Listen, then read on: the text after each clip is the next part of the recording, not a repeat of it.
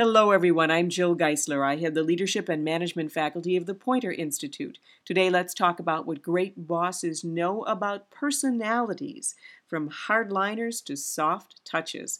I'm talking about how we make decisions. Which one of those sounds like you? Hardline, soft touch? Or perhaps in Myers Briggs terms, thinker versus feeler. Now, the Myers Briggs is the most widely used personality assessment that measures the normal variations among people. And thinking versus feeling has to do with how we make decisions. If you prefer thinking, then you tend to prefer logic and objective standards, measurable ways to make a decision. You like to think about what's good for the greatest number of people, probably for the organization first, before you think about individuals.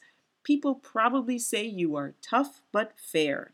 But if the thinking side isn't quite your cup of tea, you prefer feeling, then you make your decisions based on your own values, and chief among them is harmony and interpersonal relationships of high quality. People will say that you're empathetic, now, in times of change, we need both kinds of leaders. We need people who are fully capable of making tough calls on behalf of the organization.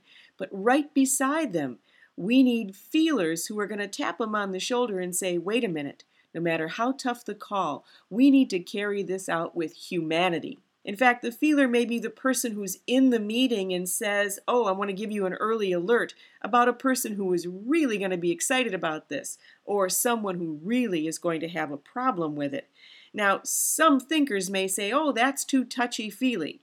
But I guarantee you, working in partnership, you're going to be stronger than you would be if you had all thinkers or all feelers. Your organization needs this kind of diversity.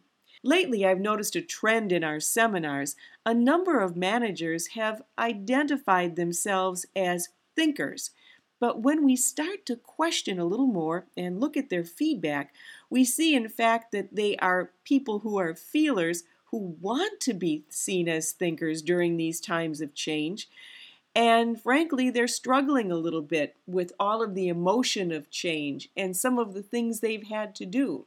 So we work with them to talk about the ways in which they can approach their job and not lose who they really are. Oftentimes, they just need to sit down with a good colleague who is a thinker.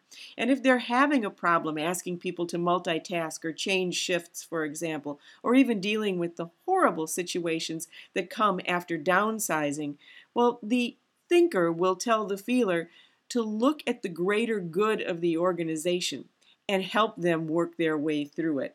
Let's face it, everyone, we need each other, thinkers and feelers, side by side in a diverse organization. Well, that's it for today. I'm Jill Geisler of the Poynter Institute. I hope you look at all of our columns on poynter.org and all of our podcasts on iTunes U.